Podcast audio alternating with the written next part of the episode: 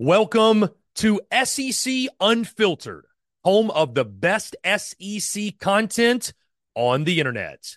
The following is brought to you by our friends over at Prize Picks.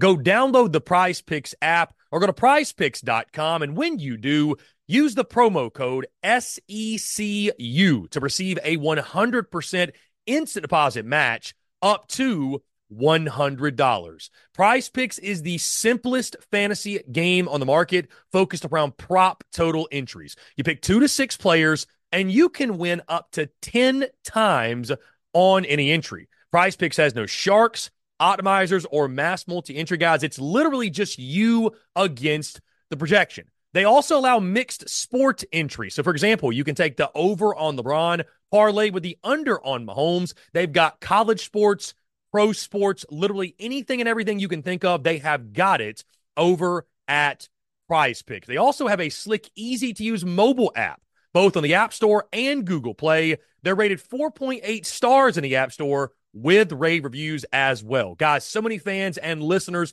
of SEC Unfiltered have made tons of money with our friends at Prize Picks, and you should as well. So again, go download the Prize Picks app or go to prizepicks.com. And when you do, use the promo code SECU to receive a 100% instant deposit match up to $100. Be sure to check them out and tell them that Chris from SEC Unfiltered sent you.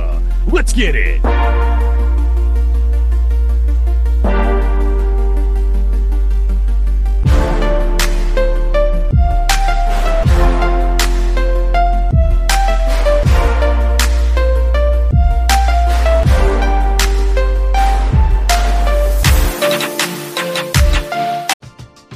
We're driven by the search for better. But when it comes to hiring, the best way to search for a candidate isn't to search at all. Don't search match with Indeed.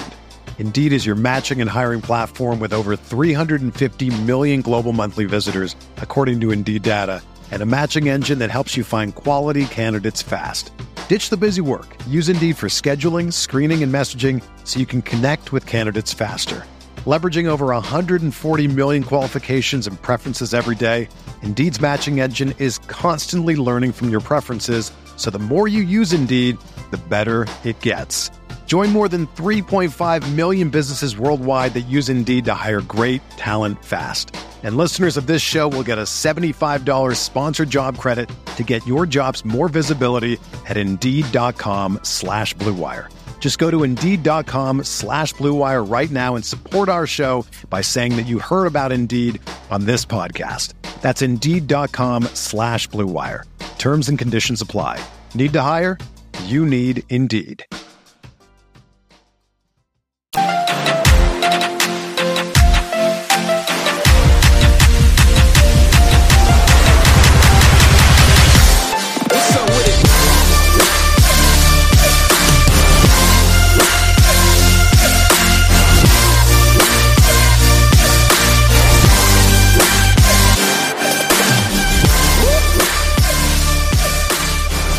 Talking all things LSU baseball, SEC as well with our good friend Mikie Mahtook. You might recall an LSU Tiger superstar. He is also the co host of the podcast Mik'd Up, a weekly live sports show and podcast with Mikie Mahtook. And of course, Jared Mitchell, who played for LSU, you might recall. Mikie, appreciate you taking the time, my friend. And I've told you this off air. It was a pleasure to watch you play.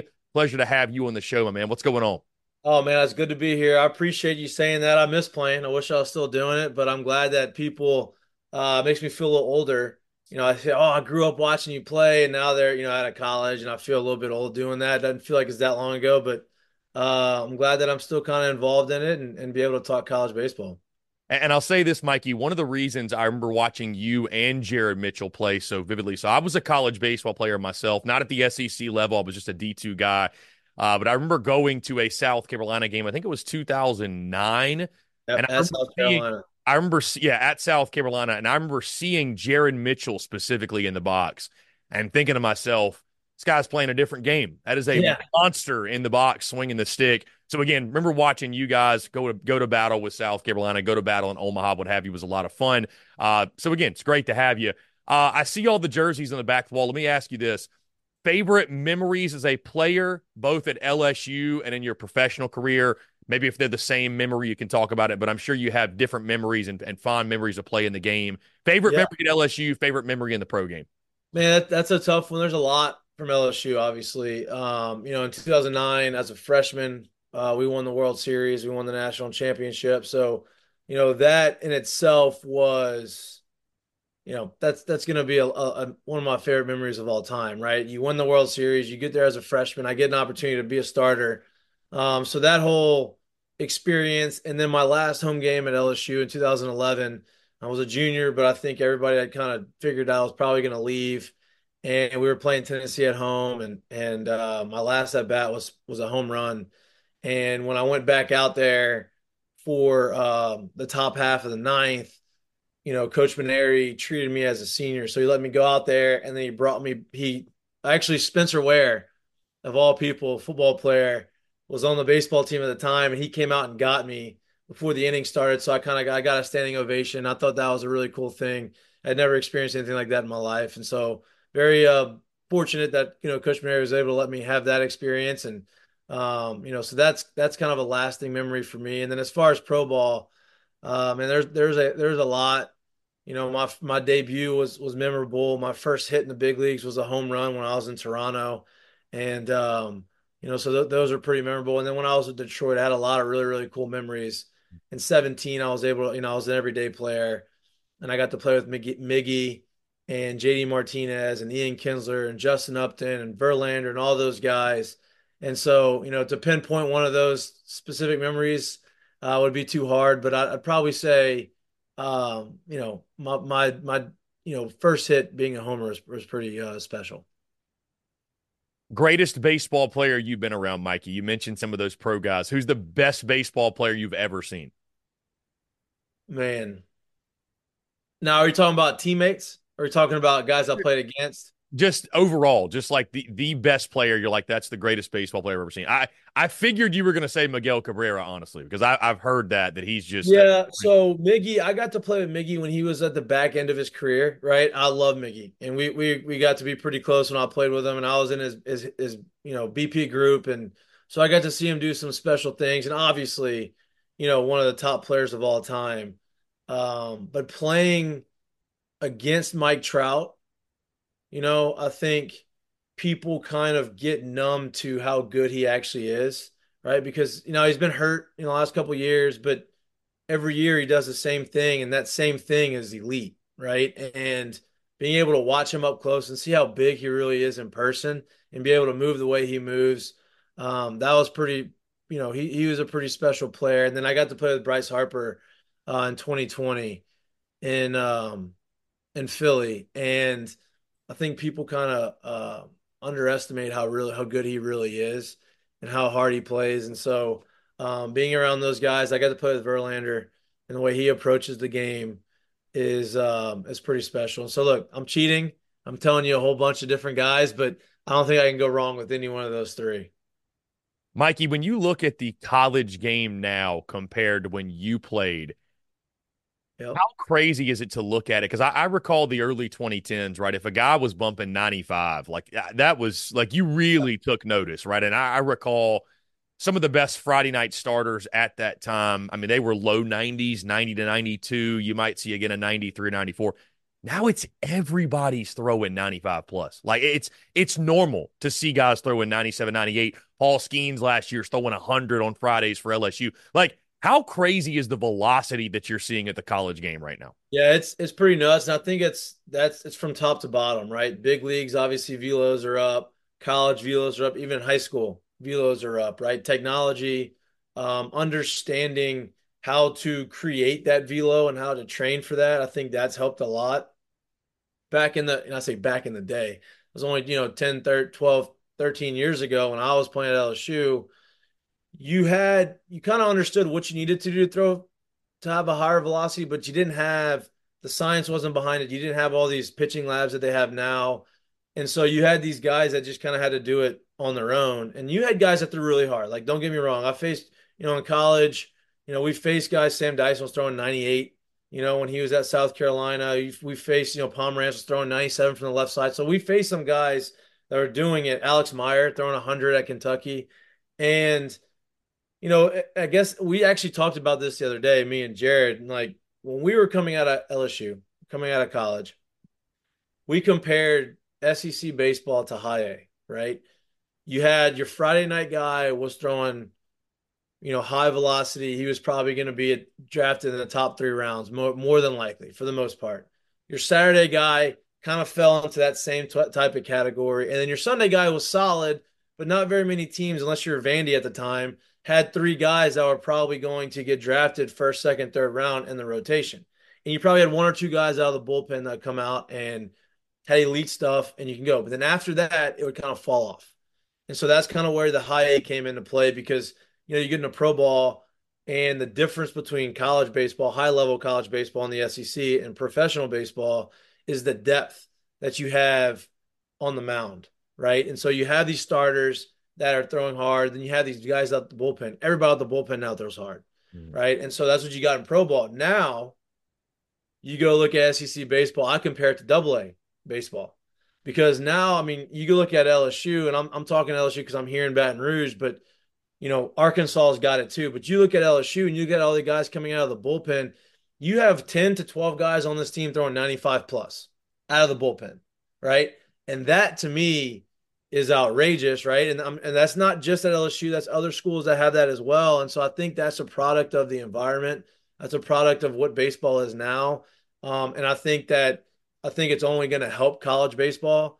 And you're going to see a lot more of these guys that are extremely talented at a high school come to college more so than they used to in the past because now you get to go to the SEC and you're playing against top tier competition. You get to enjoy your college life. You get to be around these guys. You get to be around a winning culture, right? In college, all about winning. Professional baseball, it's all about development. And so I think you're going to develop a little bit more now in college. And then when you get drafted, if you do what you need to do in college, you're going to get drafted. You're going to be where you need to be. And you're going to get pushed up the minor league system a lot quicker because that's just the way baseball is now. And what's crazy to think about, Mikie, is we're sitting here talking about velocities and how good the pitchers are. And I always tell people it's, you know, it's scary that guys can pump 100 consistently. What's scarier, though, is there's guys that can hit it. I mean, the offenses were the offenses are incredible. What have you seen? And I know we're we're talking broad SEC. I promise yeah. we're going to zero in on LSU in a second. But what have you seen across the league? Because I mean, the debate of who has the best lineup is a really fun one because we're talking some of the best lineups in college baseball from Jack Caglianone led Florida to Jace LaViolette led Texas A&M to Ethan Petry led South Carolina to Charlie Condon led Georgia. Like the list just goes on and on. And so it's like as good as the pitching is in college baseball, it's astounding to see just how good the hitting is. Yeah, absolutely, man. Obviously, pitching is always going to be ahead of hitting, right? That's just baseball, right? Hitting is harder to do it on a consistent basis. Um, but the more times you see 100, the more times you see guys throwing 97, 98, the more a, de- a more the easier it's going to be for you to hit it, right? And we're driven by the search for better. But when it comes to hiring, the best way to search for a candidate isn't to search at all. Don't search, match with Indeed. Indeed is your matching and hiring platform with over 350 million global monthly visitors, according to Indeed data, and a matching engine that helps you find quality candidates fast. Ditch the busy work. Use Indeed for scheduling, screening, and messaging so you can connect with candidates faster. Leveraging over 140 million qualifications and preferences every day, Indeed's matching engine is constantly learning from your preferences, so the more you use Indeed, the better it gets. Join more than 3.5 million businesses worldwide that use Indeed to hire great talent fast. And listeners of this show will get a $75 sponsored job credit to get your jobs more visibility at Indeed.com slash BlueWire. Just go to Indeed.com slash BlueWire right now and support our show by saying that you heard about Indeed on this podcast. That's Indeed.com slash BlueWire. Terms and conditions apply. Need to hire? You need Indeed. Another day is here, and you're ready for it. What to wear? Check. Breakfast, lunch, and dinner? Check. Planning for what's next and how to save for it? That's where Bank of America can help. For your financial to dos, Bank of America has experts ready to help get you closer to your goals. Get started at one of our local financial centers or 24-7 in our mobile banking app. Find a location near you at bankofamerica.com slash talk to us. What would you like the power to do?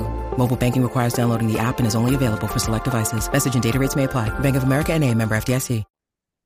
If you throw a fastball, right, that's why people now say, okay, fastballs get hit. You're going to have to be able to move it. You're going to have to be able to locate it. You're going to have to be able to locate off-speed pitches. I think that's becoming more important, right? So the velocity's up. Hitters are adjusting to that. They're understanding, okay, this is how we're going to have to attack it. And they're doing this at a younger age, right? So by the time they get to college, it kind of feels a little bit better. And you just named all those guys. Um, don't forget about the, the, the kid who transferred from Alabama, who's at Florida as well. I think it's Shelton. Mhm. Um, Shelton, yeah. And of course, he- by the way, of course, Tommy Tanks at LSU. I can't. th- yeah, obviously, obviously, right? Tommy Tanks, you have all these guys, and so you have these elite players offensively that are raising the bar and raising their game to level up to these guys throwing 100, 102 miles an hour. Um, and I think that, like I said, I think that is really good for college baseball. I think it's really good for baseball as a whole. And you're seeing these guys now after they get drafted, not sit in the minor leagues for three, four, five years like they used to in the past. You're getting guys get up there to the big leagues in a year, two years. And um, you know, I think that's really good for baseball. I think it's really good for Major League Baseball. I think it's good for college baseball. And it's just impressive. It's it's a it's a credit to these guys um, for putting in the work because this doesn't just happen overnight. I mean, you got to go out there and you got to put in the work. You got to understand what you're trying to do at the plate. You got to understand what the pitcher's trying to do, and you got to be okay with failing because to be able to get to that point, you're going to go through some failures. And so it's a credit to those guys. Mikie, we mentioned the name Paul Skenes earlier. I'll ask you this. Have you ever seen a more dominant pitcher at the collegiate level than what we saw from Paul Skenes last year? Man, I, honestly, no. I mean, you know, people compared him to Strasburg when Strasburg was in college. The people compared him to Gerrit Cole when Gerrit Cole was in college. And I understand all of that. But what Paul Skenes did specifically his last year, I don't think that we have seen that in a really long time. Now, if you want to give the nod to Strasburg and you want to give the nod to Gerrit Cole because they did it over a three year stretch, I can I can understand that. But as far as what you saw from from Paul his last year and the way he understood how to pitch, right? He wasn't just throwing 102 mile an hour fastballs and getting everybody out with his heater. He was he has a nasty changeup. He was able to to locate his breaking ball. He was he was able to change up his fastball, right? One of my favorite outings of his year of the year last year was in the SEC tournament, and it wasn't his best outing. But one of my favorite to watch him was when he played Arkansas in the SEC tournament, and you could you could see what Arkansas's approach was against him. Right, we're going to attack the fastball. We're going to be aggressive. We're not going to let him get ahead of us. And they're putting on some pretty good swings. They're putting off some pretty good swings on his on his fastball, and you saw him flip the switch. Say, all right, this is what you're going to do. I'm going to start throwing my 98 mile an hour two seamer in on your hands, and I'm going to get you off of that, and I'm going to start pitching. And to me, that showed the maturity that he had on the mound, the ability to do it. Because it's one thing to say, hey, this is what I need to do. It's another thing to execute it. And he's able to execute it. He's able to understand, hey, sometimes I got to change the way I'm trying to attack these guys. And that's what separates him from some of the other elite pitchers um, in college baseball. So, Mikie, the question turns to with this year's LSU team, how do you replace Paul Skenes? Thatcher Hurd, last couple starts, has been so so, right? Not great. And, and I don't think we're going to get another Paul Skenes, right? Again, generational talent. When Right. you look at this LSU pitching staff, and you look at this LSU team, because offensively, you've got Tommy Tanks back. I think if you're holding a Golden Spikes ticket for him, that's like a golden ticket because I think he's going to be one of the favorites, certainly going to be right there in contention at season's end. You've got Bear Jones, you've got Hayden Travinski, you picked up Michael Braswell from South Carolina. The list goes on and on. I think there's enough swinging the stick there in Baton Rouge. Is there enough on the mound in your mind? And of course, the question that really I think we were all asking before the season started you lose Paul Skenes, you lose Dylan Crews. In your opinion, Mikie, do they have enough to replace that to go back to back?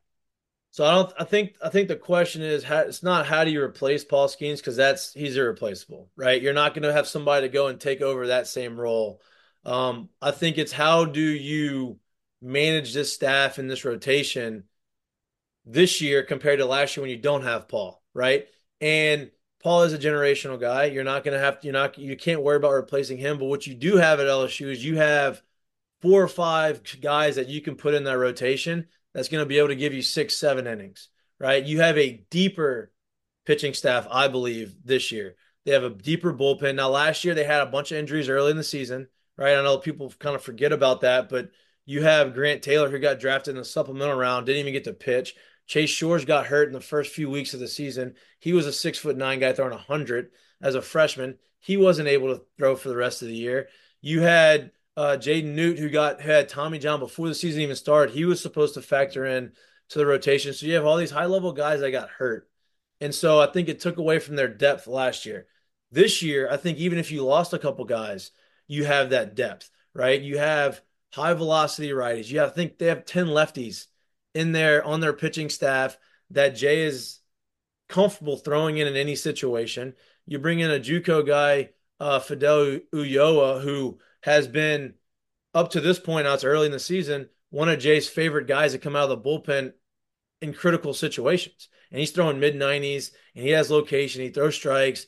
And so I think that what you miss in Paul Skenes last year, you're making up for in depth and and quality arms, right? So I'm I'm not so much worried about the pitching staff. You talked about Thatcher. Uh, yeah, Thatcher didn't get off to a great start. He didn't get off to a great start last year. But what's encouraging for me is Thatcher's not walking a lot of guys, right?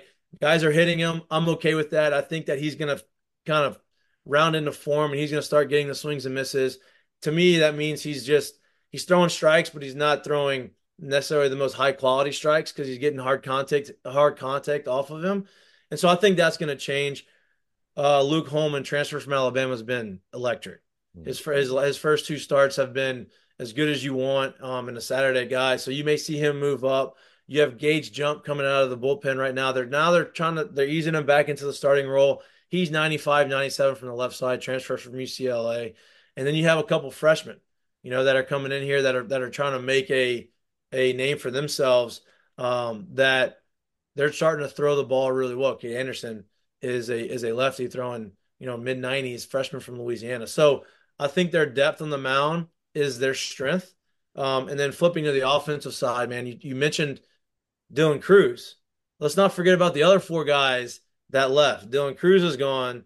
You have Jaden Brayden Jobert's gone. Cade Beloso's gone. Trey Morgan's gone. Uh, uh, Thompson's gone. So you have all these guys that are veterans that put up a lot of uh, production last year. This offense is a little bit different. You do have Tommy coming back. You have Travinski back. You have Bear Jones, who seems like he's made some nice adjustments in his swing back. He's already got four home runs this year. And now you have to replace those other guys with some of these newcomers and guys that have been there. Paxton Kling's looked really good, right? I think this offense is going to take a little time to kind of get some experience and kind of feel their get their footing.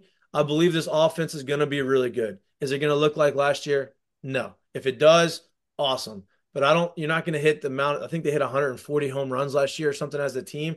I don't see that happening this year. I think they're going to be able to score a bunch of runs. It's just going to be happening in um, in some different ways. And you know, to answer your final question, do I think they have what it takes and the talent and the squad to go and make a deep run? I do. Really hard to repeat as national champions. Um, you know, you have a target on your back, and it, it's just it's hard to do that two years in a row. I do believe they have a shot. I do believe they can make a deep run. Um, I'm not going to say I'm not going to predict. Oh, they're going to win the national championship, but uh, would not be shocked if you saw them in Omaha making a run again. Mikie, I'm sure you've talked about this because obviously you've been in this exact position when you guys won the national title in 2009. What would be your greatest piece of advice or, or you know, what you recall the, the toughest thing about going back to back or, or the thing that, you know, maybe you've spoken on this that you would tell Jay Johnson and the LSU baseball team about, hey, this is the thing that, you know, you guys will have to overcome or have to tackle or keep this in mind. And it's going to make your life much easier because, again, you've pursued that and you know firsthand how difficult it is to go back to back. Yeah, look, we won it in 2009 when I was a freshman. 2010, Anthony Ranaudo was coming back, projected top five pick in the draft. Our our Saturday guy ended up being a third rounder um, in Austin Ross. We had Matty Ott, who was a freshman All American, who was our closer. He was coming back. We had a bunch of guys in the lineup coming back. Now we lost a bunch, but we had a bunch coming back. Uh, we were 32 and six ranked number one in the country, 11 and four in conference, feeling really good. We lost seven straight. We got swept at Ole Miss, basically got walked off three straight times, lost our midweek, and then got, you know, our doors blown off against Florida at Florida. And so we lost seven straight and we had to figure it out. We had some injuries and we ended up, you know, making got getting better towards the end of the year, had to fight to make the tournament, ended up winning the SEC tournament, and we're a two seed in the UCLA regional. And I think this team right now is built up a little bit better than we were in that 2010 season. I think they have more depth than we did. Um, I think they have the ability to fill some fill some holes if if they they you know incur some injuries. You know, I think they are better equipped for that.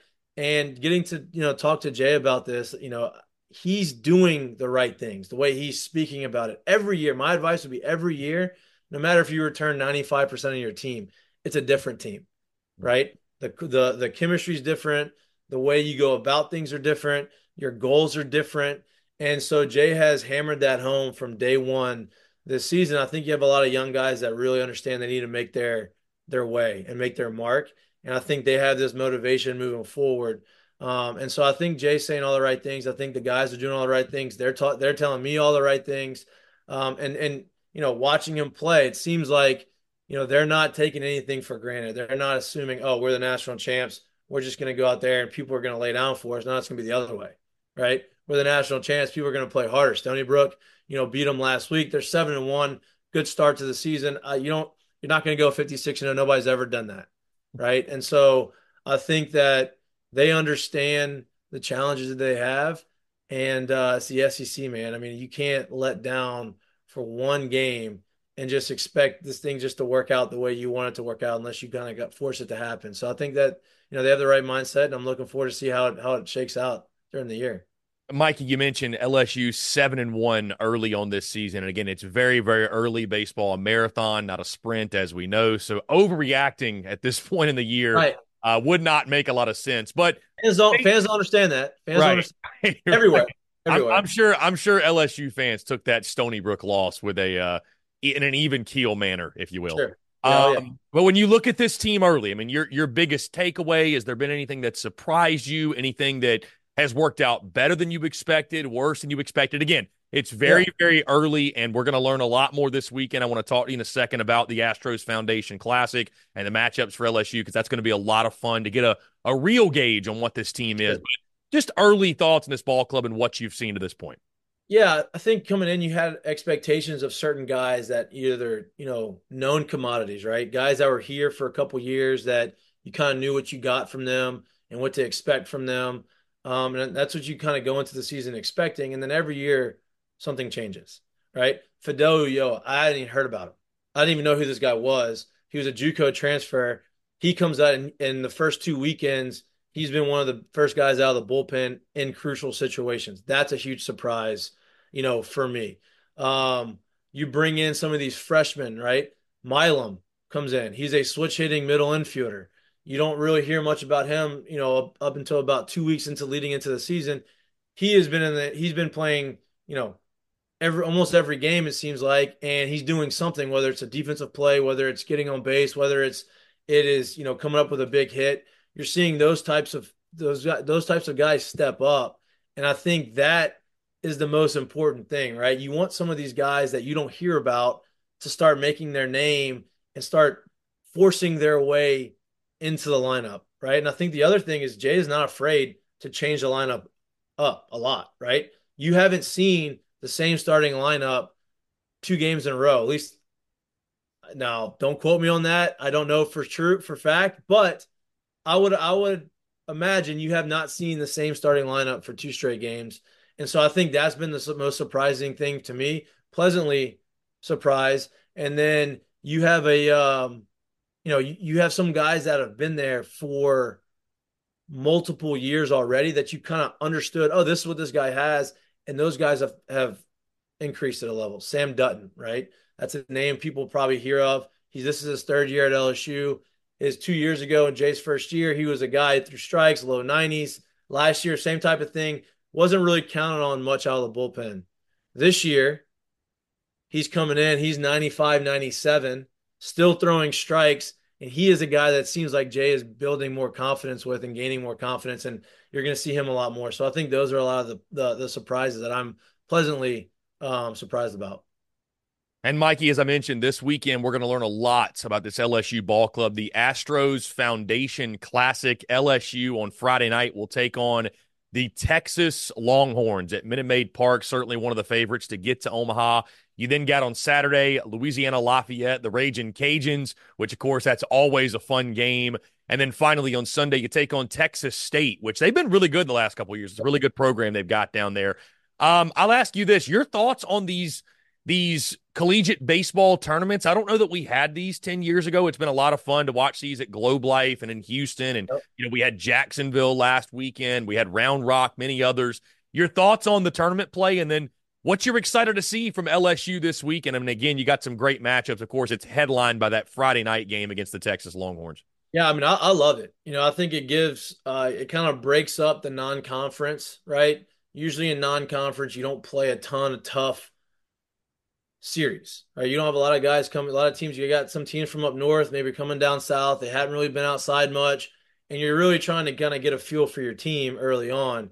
And you know, I think the third week of the season is a perfect time for it. Now you go to a tournament, you're playing three separate, three different teams on three different days. It kind of gives this little, you know, jolt of energy getting ready for the long conference schedule. And so I, I love it. You know, last year LSU got to had to play Texas in the same type in the same tournament. And if you don't, if you remember, um, Thompson hits the walk off homer against Texas, right? Like these are these are opportunities for you to create some momentum moving into the season, moving into conference play. Um, you're playing teams that you're probably not going to play until you get to the postseason. So I, I love it. Um, you know, I think a different angle to look at this is LSU's had three. This will be the third weekend of the season, right? This will be the third. The first two weekends were four game series: Thursday, Friday, Saturday, Sunday, Friday, Saturday, Sunday, Monday, which is kind of uh, unusual, right? You also hadn't played a true series against a team for three games, right? LSU's first two series were against two separate teams, so they played a game against one team, a game against another team, and you repeated that for the next two games. So you didn't have that whole all right, we're going to play a team three days in a row and kind of get used to their bullpen. You're going to get that again this weekend, right? LSU's going, they're already in Houston. They play Rice on Wednesday. and they got Texas on Friday, UL Lafayette, which obviously UL always wants to beat LSU, you know, an hour away from LSU. They feel like they're the little brothers of LSU. They're always looking to try to, to make some noise. You play them Saturday, and you got Texas State, and any Texas team is going to be able to find talent and have some guys be able to play. And so you have three separate teams again. You don't have to, you don't have you don't have to get you're not going to get to the third starter on those teams more than likely. And so I think it's a unique challenge. I think it's really good for LSU. I think it's really good for teams in general to be able to put themselves in these situations. I'm looking forward um, to watch. I believe the Friday game against Texas on MLB Network. So uh, I think it's tape delayed, but I'm I'm looking forward to watching it. Mikie, on a funny side note, you mentioned the non-conference series and some of the midweeks, and I ask you this because we've had some debate uh, off air, on air, whatever about you know. I think I think those that casually follow follow college baseball will ask the question like, do midweeks really matter? Does the non-conference really matter? It does. It does matter. But I'll ask you as a former player, how tough was it at times to get up on those Tuesday nights? Because I, I just I know like you can see it. You can see it at times where it's like it's just like it's like going through an inner squad, man. It's just like yep. man, like and those are where you really find out like the leadership and and the depth and you know the teams that can get up for those games. But I, I know it's it's a difficult task at times.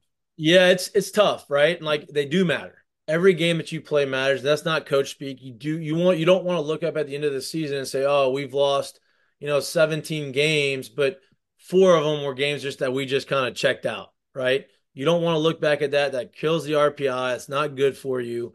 And yeah, they matter. They are also very hard hmm. to get motivated motivated for game in and game out, right? Sometimes you play in a midweek, you're gonna have, you know, LSU, you may have four or five thousand, which seems like a lot, but not compared to the twelve thousand. It's gonna be a six thirty game, and there may be, you know, not a ton of energy, and you know, you may be coming off a big series over the weekend. You're like, oh, well, we got oh, we got you know, Vanderbilt this weekend. we got to play Nicholls State on a Wednesday. well, you still got to go out there and you still got to win those games. And I think that's, you know, teams that are able to do that, it shows the maturity of the team. Like you said, it shows the leadership of the team. It shows that, okay, they have their mind the right. They don't have to be perfect. They don't have to win every game, but you want them to go out there and put forth the effort. They say, okay, we're going to play hard and we're going to do the things we need to do. More likely than not, they're going to win majority of those games. And so um, if they do lose one of them, though, it's not the end of the world. Let's not panic and say, oh, they, you know, midweek games. Is, look, when 2009 we lost to Nicholls State, we lost to UL. I think we lost to Northwestern State all in midweek. Like it happens. It's going to happen. You've seen it already happen this season. Um, they matter, but let's not put too much stock into it. If if uh, one of your teams that's ranked highly, that's supposed to win these games, maybe loses a couple. And Mikie, you mentioned SEC play and, and just the difficulties of it. Obviously, we know the depth of this conference, how great it is. LSU, no exception, because this is a gauntlet opening up. Uh, Mississippi State, I don't think they're very good, but you got to go to Dudy Noble, which is never easy. Then you got the Florida Gators opening up home SEC play at Alex Box Stadium. At Arkansas will be really tough. Vanderbilt coming to Alex Box. Then you got to go at Tennessee to check out Tony Vitello and his club. So, I mean, everybody's got a tough schedule, but that is a gauntlet first couple weeks of the season. Uh, your thoughts on the rest of the SEC? I mentioned some of the top contenders there. I think Arkansas has got the best pitching staff in college baseball. Hagen Smith, Hagen Smith may be one overall pick in the draft. Yeah, I mean, he 17 strikeouts in that game. He's insane. Uh, 17 and, strikeouts. I don't know if people realize that's six innings. And if you don't know it, that there's only 18 outs that you can make in six innings, and he struck out 17 of those guys. That's pretty impressive. And then and then you got Mason Molina on Sundays, who by the way was Texas Tech's Friday guy. He's now on Sunday for Arkansas, which goes to show the insane depth. Florida, of course, with Caglianone, Colby Shelton, uh, Cade Fisher headline the rotation. I think Texas A&M, Tennessee, all really dangerous. Vanderbilt, of course, don't sleep on Corbs and the, and the Vandy boys. So, your thoughts on the best of the rest of the SEC? Of course, LSU is right there. Uh, but thoughts on the rest of the league and who are your top contenders? Who, who do you like the most to come out of the conference? Yeah, obviously, uh, the, as far as top contenders, I mean, I think you named them all there, right? Can't sleep on Georgia, right? Georgia's got some ability. Alabama, they went through, you know, a lot of stuff last year, right? They had a lot of things that happened behind the scenes uh, with their coach and the things that happened there. They're playing good baseball right now. Um, their Friday night guy is as elite as they come, and you know, so they're they're making noise. And then Auburn, right? I think Auburn's the one that people aren't really talking a lot about. And from talking to my buddies that are in the in the coaching world in the SEC, you know, Auburn is extremely well coached, right? They're always in the situation where they're not really being talked about. They're kind of getting slept on. And all of a sudden you look up at the end of the year, they're ranked in the top 10 and, you know, they're pushing for this national seed. And people are like, well, where'd they come from? And I think it comes from, hey, these coaches, this coaching staff they have is really good. Gabe Gross does a really good job with their hitters there. Um, they put themselves in a really good position uh, to win games, and they, they're they're a tough out. They're a tough team to beat. So I think that's a team that people probably are starting to pay attention to. You mentioned Mississippi State not being very good. Ole Miss isn't very good right now, but it's still the SEC. Any game, any weekend can flip. Right? You talk about the gauntlet. Last year, LSU had a gauntlet the first five weekends of the SEC. They got through that unscathed. They won all their series. Then everybody, me included, were like, oh, okay, now we get to the easy part of their schedule, right? They lose to Auburn and they lose to uh forget exactly, but they lost two straight series. Right? The last I think they had four left. They lost two of the last four. And so you're like, oh, okay, well, nobody expected that to happen. And that's just the SEC, right? That's what can happen. Um, and so I think you name the, the main contenders. Arkansas is going to be uh, really hard out, right? Their pitching staff is elite. They're really good. Um, I'm very high on LSU, obviously. I'm not biased at all, but I'm very high on LSU. Tennessee is going to be good. Vitello has that team playing, always playing with an edge, and um, you know it's going to be interesting to see kind of how it all shakes out and uh, see who kind of gets through the SEC gauntlet and gets through the um, the the you know the battle of of just kind of beating each other up. Really quickly, Mikie, last thing and we'll get you out of here. If LSU goes back to back, what clicked in your mind? When you need mealtime inspiration, it's worth shopping Kroger, where you'll find over 30,000 mouthwatering choices that excite your inner foodie. And no matter what tasty choice you make, you'll enjoy our everyday low prices, plus extra ways to save, like digital coupons worth over $600 each week. You can also save up to $1 off per gallon at the pump with fuel points. More savings and more inspiring flavors make shopping Kroger worth it every time. Kroger, fresh for everyone. Fuel restrictions apply. This is the story of the one. As a maintenance engineer, he hears things differently. To the untrained ear, everything on his shop floor might sound fine, but he can hear gears grinding or a belt slipping. So he steps in to fix the problem at hand before it gets out of hand. And he knows Grainger's got the right product he needs to get the job done, which is music to his ears. Call, clickgrainger.com, or just stop by. Grainger, for the ones who get it done. LSU goes back to back. I think the main thing for me is to uh, to have a lineup that you're confident with, right? Like I think that they need to, and they're not. You're not going to find a lineup yet.